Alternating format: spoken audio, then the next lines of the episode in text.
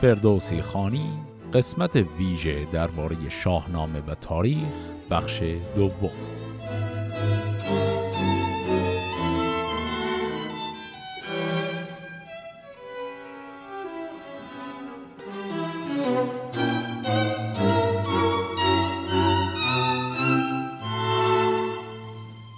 در بخش دوم این قسمت ویژه می‌خوایم درباره روابط تاریخی ایران دوره ساسانی در سمت غرب صحبت کنیم و بعدم در بخش سوم و نهایی این قسمت قرینه این داستان یعنی روابط ایران در شرق رو یه مروری می‌کنیم. اما قبلش یک کمی درباره ساختار این دو تا بخش هم حرف بزنم.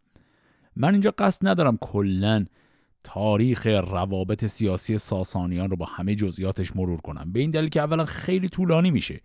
و ثانیا اسامی مکانها و اشخاص تاریخی به قدری زیاد میشه که احتمالا هممون گیج میشیم.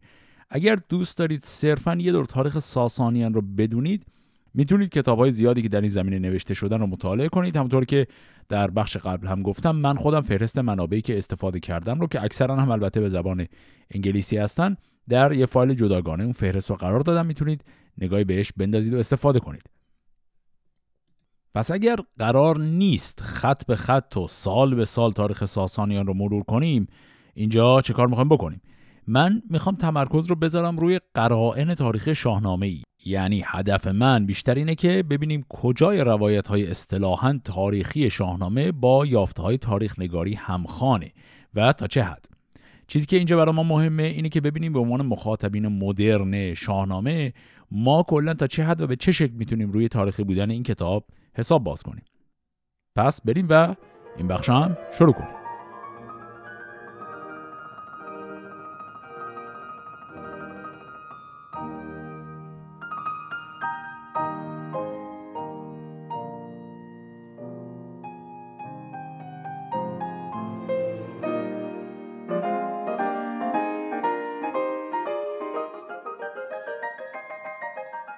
یکی از اولین چیزهایی که میشه درباره شاهنامه و تاریخ فهمید اینه که بعضی از بخش‌های داستان‌های اصطلاحاً تاریخی شاهنامه به وضوح حالت افسانه‌ای و غیر واقعی دارن و درباره اینکه این بخشها تا چه حد منطبق بر تاریخ هستن واقعا خیلی لازم نیست زیاد تلاشی بکنیم. مثلا داستان نبرد بهرام گور با اژدها و اینها رو که داشتیم یا ماجرای عجیب اردشیر با اون کرم قولاسای هفتواد خیلی واضحه که این تکه از داستان ها اصلا انتباقی با یافتهای تاریخی ندارن و نه تنها واقعی نیستن بلکه حتی ساختارشون هم به وضوح تقلیدی از ساختار روایی بسیاری از داستانهای کهن دیگه است. مثلا اینکه در شاهنامه و همینطور در بسیاری از متونی که ریشه‌های اسطوره‌ای دارن کشتن اجده ها همیشه یه روشی برای اینکه داستان مشروعیت قهرمان رو اثبات کنه. بسیاری از داستانهای کهن حتی داستانهای مربوط فرهنگای غیر از ایران این عنصری که کشتن یک حیولای خیلی قدرتمند حالا یا اجدا یا هر حیولای دیگری رو این رو به عنوان نشانه برای اثبات توانایی های واقعی یک پادشاه یک پهلوان بزرگی رو دارن. این یک چیزی که خیلی از این داستان ها دارنش. در خود شاهنامه مثلا پیروزی فریدون بر زحاک باز تابع. همین قاعده از یا رستم که اژدها می‌کشه یا حتی جلوتر مثلا داستان گشتاسپ هم این همین عنصر رو داره. گشتاس وقتی فرار می‌کنه به روم میره و تا زمانی که یه اژدها رو نکشته این قدرت واقعیش به عنوان پادشاه بر دیگران اثبات نمیشه. پس می‌بینیم که این عنصر داستانی یعنی پیروزی بر یک حیولای قدرتمند تو خیلی از داستانهای افسانه‌ای بوده و بعد با خیلی از داستانهای تاریخی هم دیگه ادغام شده. پس به این شکل میشه اون بخشای از داستانهای شاهنامه که شخصیت تاریخی دارن ولی ماجراهای کاملا تخیلی براشون اتفاق میفته اونا رو از داستان تاریخی جدا کنیم. پس درباره مثلا کشتن کرم هفت واد واقعا نیازی به جستجوی واقعیت تاریخی داستان نیست. و حتی اگر چنین جستجویی هم بکنیم به نتیجه خیلی خاصی نمی‌رسیم. چون از تمام ظواهر و شواهد معلومه که این داستان پیرو منطقه داستانهای اساطیریه. پس این بخش رو بذاریم کنار. یه چیز دیگه هم که اینجا مهم میشه زیورهای داستانیه. مثلا اینکه شاهنامه عادت داره ماجراهایی رو که تاریخی بودن و میشه از طریق مقایسه با بقیه منابع صحت سنجیشون کرد اینا رو بیاد با تزئینات داستانی خیلی فراوانی تعریف کنه. خیلی از این زیورها و تزئینات داستانی به غنای ادبی کار اضافه می‌کنن. به عبارتی داستان رو خیلی قشنگتر می‌کنن. ولی برای بررسی تاریخی باید اینا رو کنار گذاشت. حالا مثلا چی؟ یکی از بهترین مثالهای اینجور زیورالات داستانی داستان جنگ شاپور دوم ملقب به شاپور زلکتاف با رومیان هست. اگه یادمون باشه این داستان شاپور زلکتاف و رومیان اینجوری بود که شاپور یه روزی اثر کنجکاوی لباس مبدل میپوشه میره به دربار قیصر روم بعد اونجا یه ایرانی هست که هویت واقعی شاپور رو لو میده به قیصر بعد شاپور رو در پوست خر اسیر می‌کنن بعد حمله می‌کنن به ایران بعد شاپور به کمک یه کنیزی خودش رو نجات میده بعد مخفیانه برمیگرده قیصر رو قافلگیر و بعدم اسیر می‌کنه. خب وقتی به همچین داستانی در شاهنامه برمیخوریم ما دچار مشکل میشیم که این داستان اصلا کجاش تاریخیه؟ اینکه قصلا انقدر این قصه غیر واقعی و تخیلی می‌زنه که خواننده مدرن در اولین واکنش میگه که خب همچی چیزی به کل تاریخی نیست دیگه. در ردیف همون داستانهای اجداکشی و این چیزاست. اینجاست که ما باید به این قضیه زیورها و لطایف داستانی شاهنامه توجه کنیم. یعنی چی؟ یعنی درسته که شاه ایران همینطوری یه دفعه کنجکاف شده و لباس مبدل پوشیده و سرشو کج کرده بره دربار قیصر و این تیکه ها به وضوح تخیلیه. اینکه قیصر وقتی فهمیده که شاه رو در پوست خر اسیر کردم همینطور. اینکه کنیزی آزادش کردم همینطور. تمام این جزئیات پرهیجان این همه که تزئینات داستانی هن. به کیفیت روایت اضافه کردن رنگ و لعاب جالبی به روایت دادن و طبعا ارزش تاریخ نگاری خیلی بالایی هم ندارن. اما وقتی این لایه های تزئینی داستان رو بزنیم کنار می‌رسیم به اون روایت ساده و اوریان قضیه که چیه؟ اینه که در زمان شاپور دوم یه جنگی بین ایران و روم رخ داده که در اون ایران ابتدا غافلگیر شده و دست پایین داشته و در نهایت پیروز شده و قیصر روم رو هم اسیر کرده و بعد کشته. یعنی تمام اون جزئیات رمانتیک اونا رو بزنیم کنار می‌رسیم به چیزی که این دیگه ارزش صحت سنجی تاریخی داره. تو این بخش ویژه و بخش بعدی می‌خوام رو همینا تمرکز کنیم. پس این بخش زیادی از داستانه اصطلاحا تاریخی شاهنامه مثلا حجم خیلی بالایی از داستانه اپیزودیک بهرام گور و انوشیروان و اینا عملا قابلیت صحت سنجی تاریخی ندارن. در بعضی از این موارد حتی ماجرا از حیث تاریخ نگاری اونقدر مهم نیست که اصلا بشه بررسیش کرد. یعنی حتی اگه نگیم اصلا داستان عناصر تخیلی داره قضیه بعضی وقتا تو چارچوب کلی تاریخ نگاری چیز اینقدر بزرگی نیست که اصلا بشه منبعی براش پیدا کرد. مثلا اینکه در فلان روز که بهرام گور به شکار رفت آیا واقعا در یک شب هر چهار تا دختر آسیابان را عقد کرد یا نه؟ حالا غیر از اینکه این داستان اصلا سر تا پاش تخیلی می‌زنه حتی اگه تخیلم نمی بود خیلی بعید بود بشه یه منبع تاریخی مستدل دیگری پیدا کرد که همچین داستان رو تایید کنه. چون این داستان در سرنوشت هیچ کشوریش تاثیر خاصی هم نداشته دیگه. یه ماجرای کوچیکی بوده. نمیشه مثلا انتظار داشت یه سنگ نوشته تاریخی که شرح فتوحات شاهان رو داده این هم ذکر کرده باشه که فلان شاه یک شب رفت و دخترای آسیابان همه رو با هم یه شب عقد کرد. پس این جور داستان کلا با بذاریمشون کنار وقتی بحث صحت تاریخی رو می‌خوان در نظر بگیریم. حالا با دونستن این نکات بریم و اولین برخورد ساسانیان و روم رو در شاهنامه نگاه کنیم. اولین جنگ تاریخی ساسانیان با روم در حقیقت در زمان اردشیر پادشاه اول ساسانی اتفاق میفته ولی گزارشی از این جنگ خاص در شاهنامه نیست. شاهنامه داستان جنگ اردشیر و روم رو ذکر نمی‌کنه. شاهنامه میاد و اولین جنگ رو با پسر اردشیر یعنی شاپور یکم شروع می‌کنه. این رو باید بدونیم که تعداد خیلی زیادی از جنگ‌های دوران ساسانی در شاهنامه ذکر نشدن و در بعضی موارد هم چند تا جنگ مختلف با هم ادغام شدن و در قالب یه داستان عرضه شدن. حالا یکیشو الان بگیم. در دوران پادشاهی شاپور یکم ایران و روم چند تا جنگ مختلف داشتن. شاهنامه میاد و فقط داستان یه جنگ رو می‌نویسه. در سال 243 میلادی که میشه معادل 379 قبل از هجرت قیصر روم قیصری به نام گردیان به ایران حمله می‌کنه. این آقای گردیان در ابتدای پیروزیایی هم کسب می‌کنه اما در نهایت در مقابل لشکر شاپور یکم یه شکست خیلی سنگینی می‌خوره. خود این آقای قیصر هم در این جنگ میمیره. بعد قیصری که بلا فاصله بعد جانشین گردیان میشه اسمش از فیلیپ. این آقای فیلیپ تقاضای صلح با شاپور رو می‌کنه چون شاپور هم دست بالا رو داشته. این تقاضای صلح با یک قرامت خیلی سنگینی به نفع ایران بسته میشه. بعضی از منابع تاریخی میزان این قرامت رو تا 500 هزار دینار هم نوشتن. حدودا 9 سال بعد از این جنگ ایران یه حمله به روم می‌کنه. ولی در این حمله روی جدیدی کسب نمی‌کنه و خیلی پیروزی بزرگی هم به وجود نمیاد. بعد اینم که تموم میشه در سال 260 میلادی یعنی 362 قبل از هجرت دوباره روم یک حمله گسترده به ایران می‌کنه. و این هم باز هنوز در دوران پادشاهی شاپور یکمه. این بار قیصر روم که این قیصر اسمش بوده والریان ایشون خودش رهبری لشکر رو به دست می‌گیره. خود آقای والریان قیصر در این جنگ اسیر ایران میشه و شاپور او رو در زندان می‌کشه. این شکست دوم رومیا از ایران که در زمان هنوز شاپور یکم بوده این به نظر می‌رسه از شکست اولشون هم خیلی سنگینتر و مفتزهانه تر بوده. چون که این بار اولین باری بود که شخص قیصر روم اسیر لشکر ایران میشه. از اون طرف هم به نظر می‌رسه هر دوتای این پیروزی ها برای ایرانی هم خیلی افتخار بسیار بزرگی بوده. چون که در یکی از معروفترین سنگنگاری هایی که ما از دوره ساسانی داریم این پیروزی ها منعکس شده. احتمالا با سنگنگاری معروف شاپور یکم در منطقه نقش رستم آشنا هستید. اگرم تصویرش رو ندیدید از نزدیک می‌تونید خیلی راحت در اینترنت پیداش کنید. تو این سنگنگاری شاپور یکم اینجوریه که شاپور بر روی اسبش نشسته و دو نفر جلوش هستن که هر دوشون لباس رومی دارن. بعد این دو نفر یکیشون تعظیم کرده و دستهاش رو به حالت التماس مانند جلو آورده و بعد نفری که پشتشه ایستاده ولی دستهاش بسته است و در بلندم کرده دستهاشو و شاپور هر دو تا دست بسته او رو با دست خودش گرفته.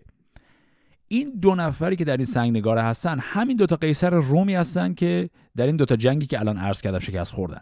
اونی که نشسته و حالت التماس کردن داره همون فیلیپه که در جنگ سال 379 قبل هجرت شکست خورد و اومد و معاهده صلح رو بست. و اونی که ایستاده و دستاش بسته هست همون والریانه که تو جنگ بعدی در سال 362 قبل هجرت اسیر شد. حالا این ماجرای دو تا جنگ بود. حالا شاهنامه این جنگ ها رو به چه شکلی روایت کرده؟ داستان این جنگ ها تو شاهنامه یه کمی عجیب غریبه. جنگ اول رو به نظر می‌رسه شاهنامه در داستان شاپور یکم ذکر کرده. ولی به شکل عجیبی جنگ دوم رو شاهنامه با داستان پادشاهی شاپور دوم مخلوط کرده. شاپور دوم همون شاپور زلکتاف ایشون هم جداگانه با روم چند تا جنگ داشته. و شاهنامه اون داستانا رو هم گفته ولی ماجراهای جنگ این دوتا شاپور تو شاهنامه با هم ادغام شده حالا چجوری؟ به این شکل که داستان جنگ دوم شاپور یکم یعنی کدوم؟ یعنی همون جنگی که توش قیصر روم به نام والریان اسیر میشه تو شاهنامه این داستان به شاپور دوم نسبت داده شده این همون داستانی که قیصر میاد اول شاپور رو در پوست خر اسیر می‌کنه میره تیسفون بعد شاپور قافل گیرش می‌کنه در نهایت اسیر می‌کنه میکشتش. حالا چرا میگیم دوتا یکی هن دوتا داستان یه داستانن؟ چون در طول جنگ های ساسانیان و روم ما فقط همین یه مورد داشتیم که قیصر روم شخص قیصر روم اسیر شاه ایران شد.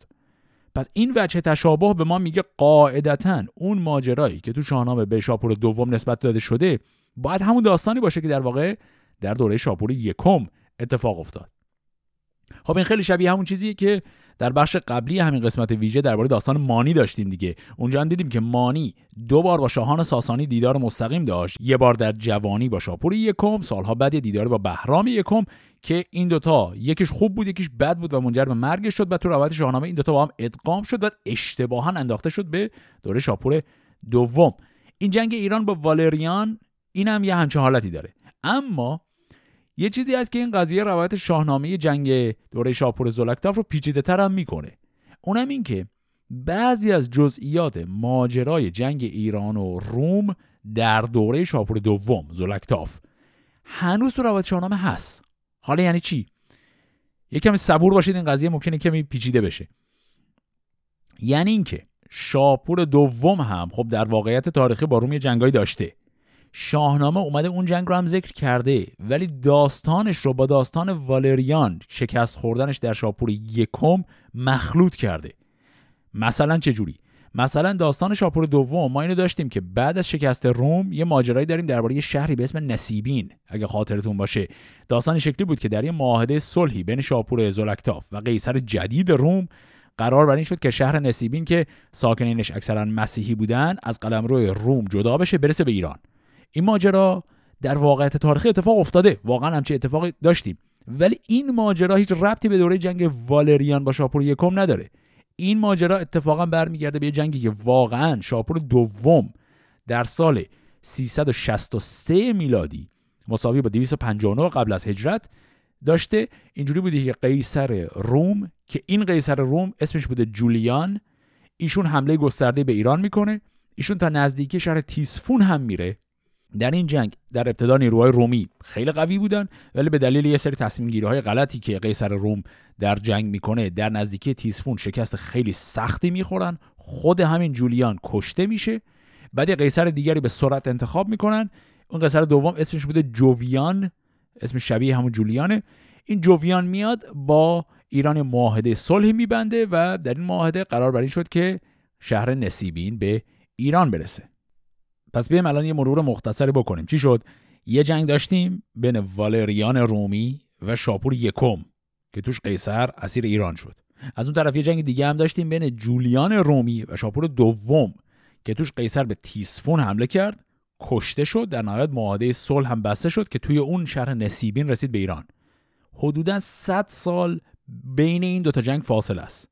در روایت شاهنامه این دوتا جنگ با هم ادغام شده. نتیجه شده همون داستان شاپور دوم. که توش قیصر به تیسفون حمله می‌کنه. اینا قیصر رو اسیر می‌کنن تو زندان می‌کشن. قیصر دیگری جانشین میشه معاهده صلح میبندن شهر نسیبین رو هم می‌گیرن. پس این دوتا اتفاق مال دوتا جنگ مختلف بوده. مال یکی شاپور اول یکی شاپور دوم. این دوتا با هم ادغام شده شده داستانه شاپور دوم. علاوه بر اون یه ماجرا دیگه هم داشتیم. همونی بود که توش گردیان و فیلیپ بودن که اون همش مال دوران شاپور یکمه و تو شاهنامه هم در همون دوران شاپور یکم تعریف شده. حالا دو تا نکته من اینجا در حاشیه بگم. یکی اینکه این شهر نسیبین ماجراش چی بود؟ این شهر که قبلا هم گفتم در حاشیه رود فرات هست. این شهر همه الان هم هنوز وجود داره. اسم امروزی این شهر هست نسیبین. و شهری که در ترکیه هست در مرز بین سوریه و ترکیه است در همون حاشیه رود فرات. در زمان ساسانیان این شهر عملا مرز بین ایران و روم بوده و هم از نظر سوق الجیشی و هم از نظر مسیر بازرگانی خیلی شهر مهمی بوده. این قضیه که ساکنین این شهر مسیحی بودن و طبعا خودشون رو بیشتر متعلق به رومیا می‌دونستن در تاریخ روابط ایران و روم منجر به دعواها و دغدغه‌های خیلی زیادی هم شده. در شاهنامه هم دیدیم که انتقال شهر نسیبین به قلمروی ایران منجر به یه عالم شورش‌های محلی و کشتار تعدادی از شهروندان مسیحی شد. علاوه بر این بعضی از منابع تاریخی در این باره هم حرف زدن که وقتی قیصر روم در این معاهده نسیبین رو به ایران داد. درخواست یک مهلت کوتاه هم در این معاهده کرد. برای اینکه شهروندان این شهر نسیبین فرصت داشته باشن از شهر خارج بشن و در این بازه کوتاه تعداد زیادی از اونا به یکی دو تا شهر دیگه در اطراف رفتن. یکیشون شهر دارا و دیگر شهر امیدا. این شهر امیدا یا آمدا در شمال غرب نسیبینه اونا رفتن خیلی هاشون اونجا ساکن شدن. این شهر هم مکانش در همون مکان شهر دیاربکر امروزی در ترکیه است. پس این یه نکته درباره اینکه این شهر ماجراش چی بود. و نکته دوم اینکه شاید شما متوجه شده باشید که تمام جنگ های بین ایران و رومی که در شاهنامه ذکر شده اینا همشون با یه شکست خیلی سنگین روم تمام میشه و شاهان ایران همیشه پیروز بیرون میان. و این سوال مطرحه که خب آیا واقعا در همه این جنگ ها ایرانی ها چپ و راست داشتن رومی ها رو شکست می‌دادن؟ جواب اینه که نه. رومی ها هم پیروزی خیلی زیادی داشتن. ولی هیچ کدوم از اون جنگایی که تو رومی ها پیروز شدن در شاهنامه ذکر نشده.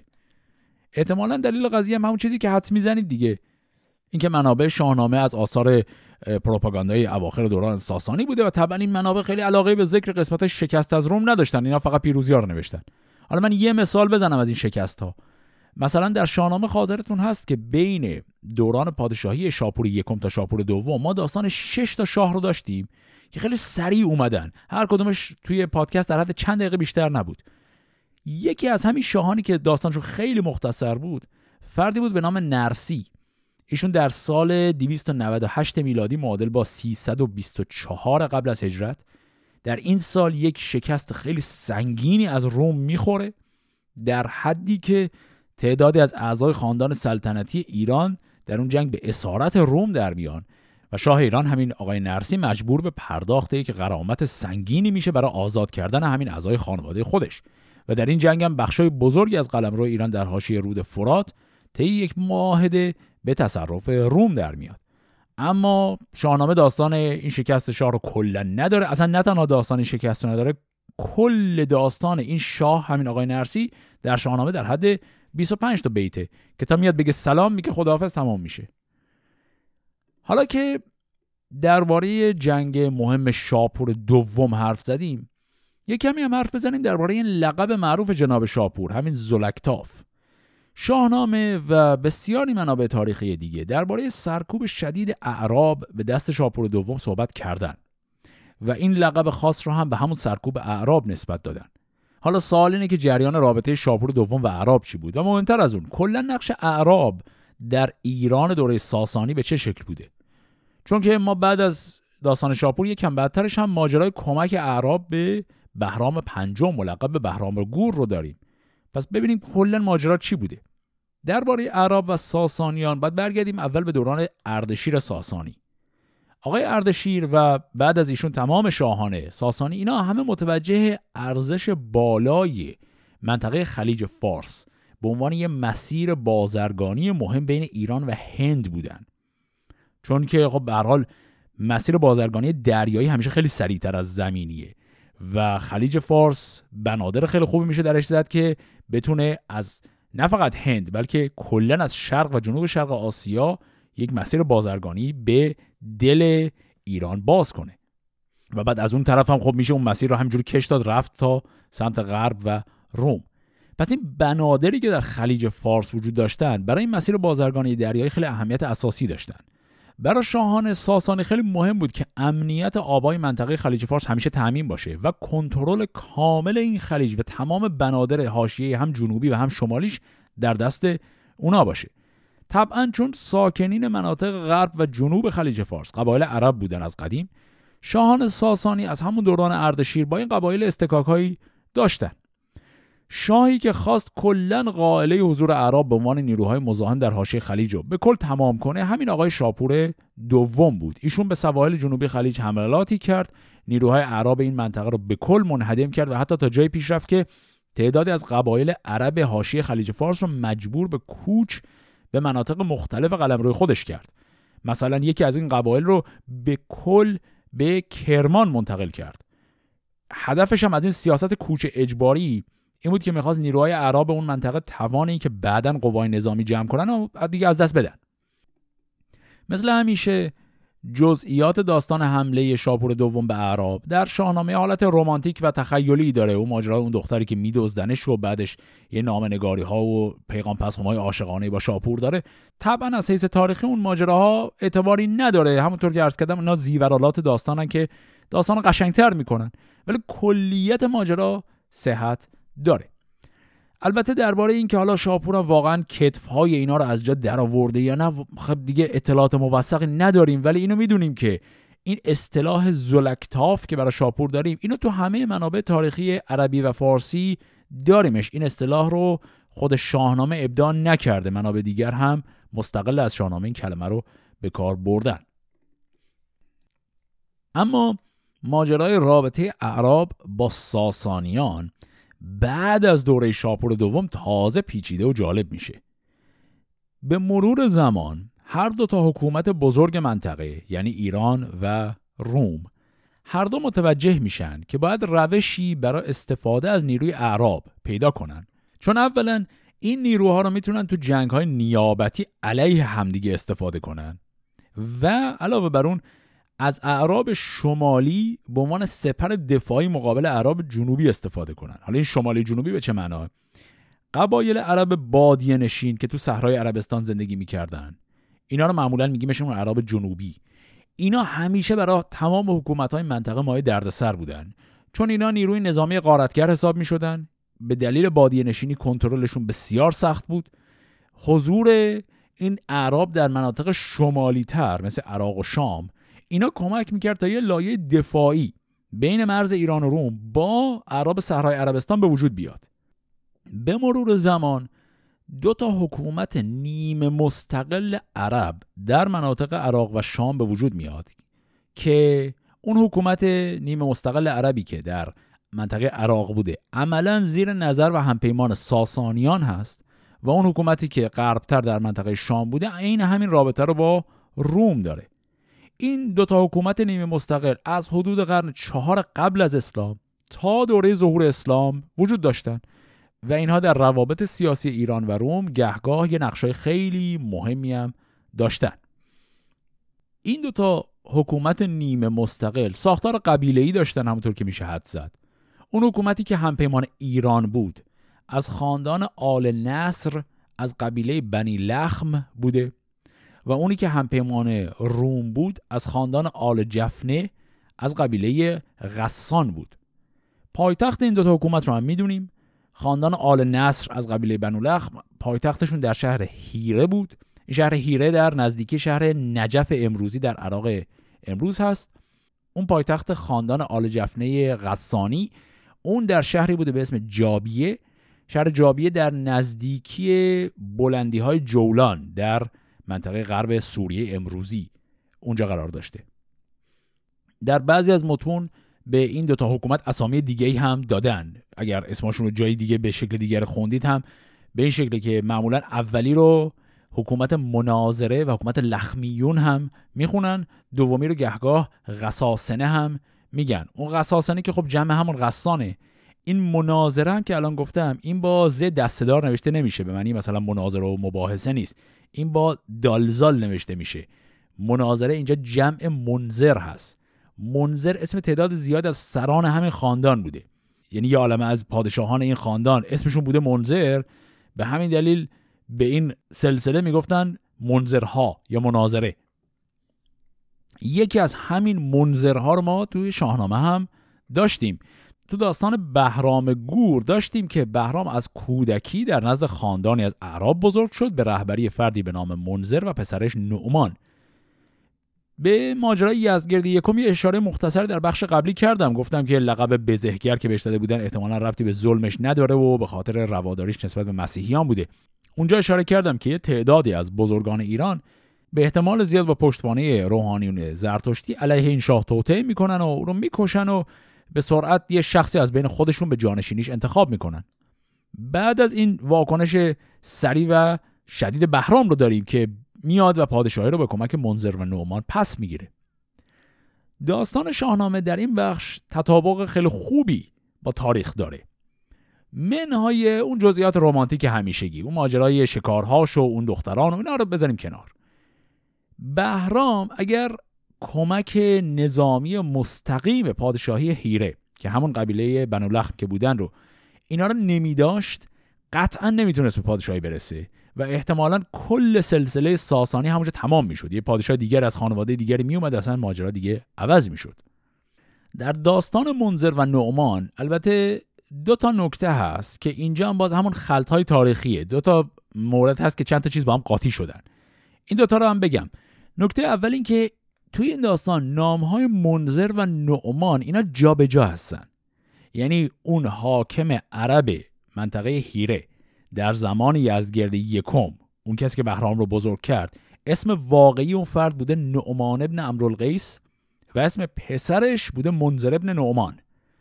تو شاهنامه اینا جابجا شدن. یعنی اون حاکم عرب اسمش هست منظر اسم پسرش هست نعمان. دلیل این جابجایی البته خیلی سخت نیست. این خاندان همونطور که چند دقیقه پیش گفتم تعداد زیادی از حاکمانشون نسلا در نسل اسمشون منظر بوده. در حقیقت تو این خاندان تو شجر نامشون نگاه کنیم سه تا اسم بوده بین اینا در گردش بوده. امرالقیس نعمان منظر. اینا پشت سر همین اسامی بینشون تکرار شده. پس خیلی عجیب نیست اگر منابع شاهنامه جای منظر و نعمان رو تو این داستان خاص قاطی کردن چون خب این خاندان نعمان و منظر زیاد داشته. خلط تاریخ دوم این داستان در شاهنامه هم این بود که توی شاهنامه پایتخت این خاندان رو نمیاد در شهر هیره در عراق بلکه در یمن معرفی می‌کنه. اینم باز خیلی عجیب نیست. هر دو تا خاندان شاهی که الان معرفی کردم یعنی همون غسانیان و همون لخمیان یا مناظره اینا ریشه قبیله هر دو به یمن برمیگرده. یعنی این قبایل در قرن چهار قبل از اسلام از یمن به شمال مهاجرت می‌کنن و درسته که قلمروی حکومتشون در عراق و شام بوده اما اصالت قومیشون یمنی بوده. پس بازم خیلی عجیب نیست اگر این داستان شاهنامه به اشتباه قلمروی نومان و منظر رو میاد و در یمن معرفی می‌کنه. حالا که درباره خاندان عرب حاکم هیره این مقدار صحبت کردیم باید یادمون باشه که شاهنامه این خاندان رو یه جای دیگه هم داره یه حضور دیگه هم اینا در کتاب شاهنامه. دارن اونم در اواگل داستان خسرو انوشیروانه اینو هم یه مروری بکنیم. اولین جنگ بزرگ انوشیروان بعد از اون داستان اصلاحات مالیاتی و نظامیش یه جنگی داره با روم دوباره. این جنگ هم یه جنگ واقعیه. این جنگ در زمان قیصر رومی به نام یوستینیان در سال 540 میلادی معادل 82 قبل از هجری اتفاق میفته. جرقه شروع این جنگ با نزاع بین دو تا دولت عربی که اسم بردیم شروع میشه. ماجرا از این قرار بود که این حکومت غسانیان که همونی که تحت الحمایه روم بودن اینا بیان با این حکومت لخمیون که همپیمان ایران بودن یه جنگ مختصر محلی دارن. یه ماجرای بین این دوتا پیش میاد. بعد برای رفع نزاعشون هر دو طرف رو می‌کنن به حکومت های بزرگ ایران و روم برای میانجیگری. اینجا قیصر روم همین یوستینیان ایشون دست به توطعه ای می‌زنه. تلاش می‌کنه با رشوه و هدیه و همینطور حالا قولهای فراوان یه کاری کنه که حکومت هیره یعنی همون لخمیون از همپیمانی ایران بیان بیرون و تحت حمایت روم بشن. برنامه قیصر هم واضحه. می‌خواست که مهمترین نیروی نیابتی ایران در جبهه غرب رو بگیره و با این کار توان نظامی ایران در سمت غرب رو کاملا کاهش بده. حالا جالبش اینه از اون طرف همزمان با این قضیه همین قیصر روم یه نامنگاری های با حکومت هیتالیان که همسایه شرقی ایران بودن رو هم شروع کرده بود. قصدش این بود که به اونا هم کمک کنه تا علیه ایرانی حرکتی بکنن. حالا درباره هیتالیان و نقششون در شرق ایران مفصل در بخش بعدی این قسمت ویژه صحبت می‌کنیم. اما اینجا صرفا مختصر همینو بگم که قیصر روم برنامهش این بود که همپیمانان شرق و غرب ایران رو علیه ساسانیان ترغیب به حمله کنه با این کار مقدمه یه حرکت بزرگتر علیه حکومت رو بچینه. اما نقشه این جناب قیصر به اون خوبی که می‌خواست پیش نرفت. اولین اتفاقی که افتاد این بود که پیشنهاد رشوهی که ایشون به حاکم عرب هیره داد این پیشنهاد افشا شد. کسی هم که افشاش کرد خود همین حاکم هیره بود. یعنی این حاکم عرب به قدری رابطش با ساسانیان خوب بود که خودش رفت ماجرا رو گذاشت کف دست انوشیروان و به این شکل شاه ایران از این توطعه خبردار شد. اسم این حاکم عرب هم باز منظر بود.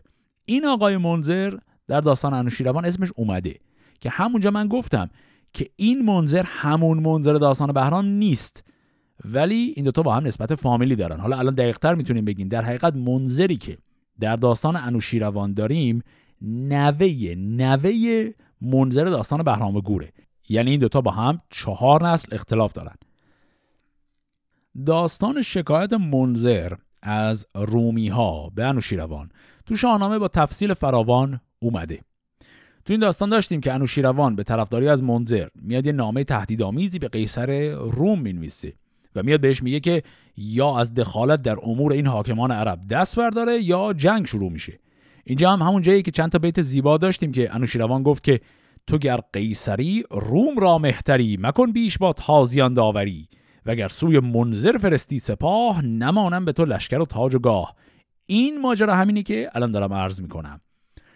تو این جنگ انوشیروان خود شخصا رهبری لشکر رو به دست می‌گیره و یه حمله خیلی سختی به روم می‌کنه و تا شهر انتاکیه هم پیش میره. شهر انتاکیه شهری در نزدیکی دریای مدیترانه. این شهر برای روم شهر بسیار مهمی بوده و تسخیر این شهر برای انوشیروان یک پیروزی بسیار حیاتی به شمار می‌رفته. شاهنامه داستان این جنگ را با تفصیل فراوان ذکر می‌کنه. حتی مسیر لشکرکشی انوشیروان را با دقت نسبتا خوبی توضیح میده. پس در مورد هم داستان بهرام گور و هم داستان خسرو انوشیروان ما توضیحات خوب و مفصلی درباره رابطه ایران با حکومت اعراب منطقه هیره داریم. حالا که درباره انوشیروان هم حرف می‌زنیم این بحث رو با مرور آخرین جنگ مهم آقای انوشیروان تمام کنیم و اونم باز یه جنگ دیگه با روم بود.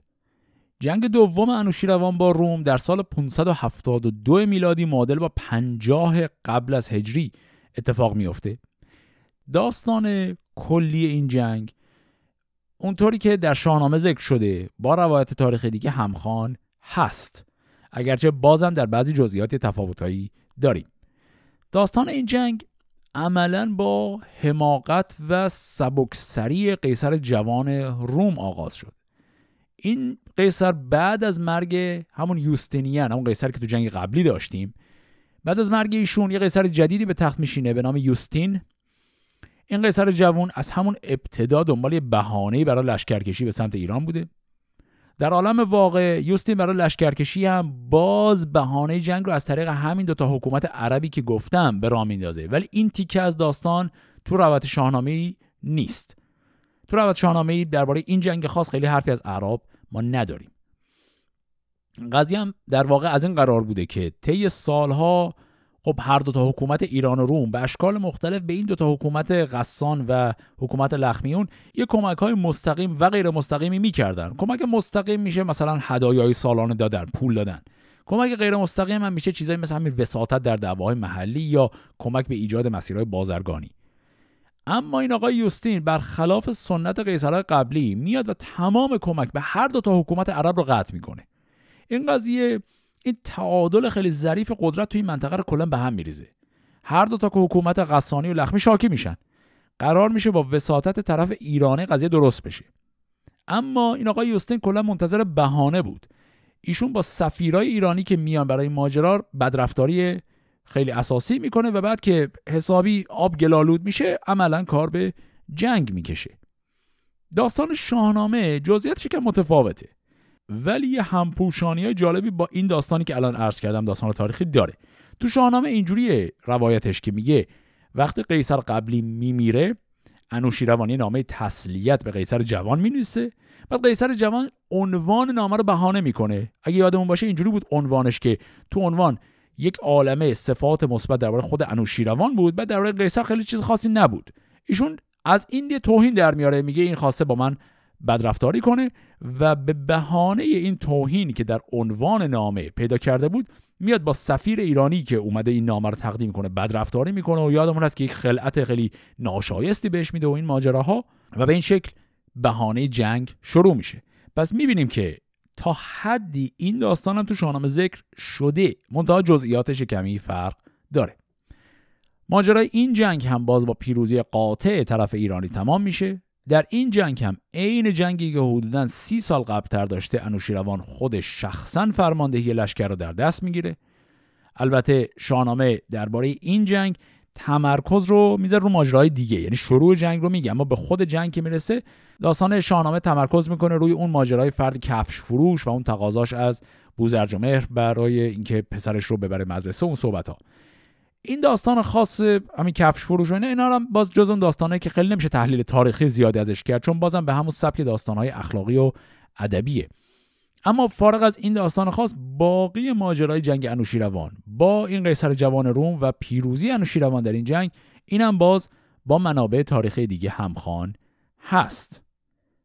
این جنگ آخرین ماجرای برخورد ایران و روم در دوران انوشیروانه. بعد از این دوران در دوره هرمزد پسر انوشیروان هم ما یه ماجرایی با روم داریم که مختصره ولی یه ماجرای خیلی مهمتر و طولانیتری بین روم و ایران داریم در دوران خسرو پرویز که اون دیگه بحثش فراتر از حوصله این صحبتی که در این قسمت داریم. همطور که عرض کردم در ابتدای این بخش من قصدم این نبود که کل این جنگ ها رو مرور کنم. تعداد جنگ های مختصری که ایران و روم با هم داشتن خیلی زیاده. اما همطور که می‌بینیم شاهنامه همه اینا رو نمیگه تعدادشون رو میگه. یه دونه دیگر رو هم من خیلی مختصر بگم و دیگه این قسمت رو همینجا تمام کنیم. اونم ماجرای جنگ ایران و روم در دوران بهرام گور بود. در ماجرای بهرام گور اینو داشتیم که جنگ خاصی شکل نگرفت. اومدن به جنگن. اما یه مناظره داشتیم بین فیلسوفان ایران و فیلسوفان روم و در نهایت با پیروزی فیلسوفان ایران قضیه کلا تمام شد و اصلا جنگی نشد. اینم باز درون مایش تاریخیه. ولی خب حالا این مناظره فیلسوفان اینا رو با بذاریم کنار. اصل ماجرا از این قرار بوده که یک جنگ خیلی مختصر بین ایران و روم شکل می‌گیره اما به پیشنهاد و وساطت شخص خود بهرام پنجم یا همون بهرام گور یک معاهده صلحی بین این دو کشور بسته میشه و اون معاهده صلح همیشه یکی از نمادهای دوران آرامش ایران در دوره پادشاهی بهرام گور. کلا در تاریخ ایران باستان دوره پادشاهی بهرام گور همیشه معروف بوده به اینکه کشور در آرامش و آسایش بوده. و این قضیه رابطش با روم هم همینه. ایران در دوره بهرام به دلیل اون معاهده صلحی که بهرام همون اوایل دوران پادشاهی خودش میبنده با رومیان کلا خیلی استکاک زیادی با روم نداشته. خب دیگه همینجا این بحث رو ببندیم. بخش دوم از این قسمت ویژه رو اینجا تمام بکنیم و میریم برای بخش سوم که داستان روابط ایران با همسایگان شرقی خودش در عصر ساسانیه.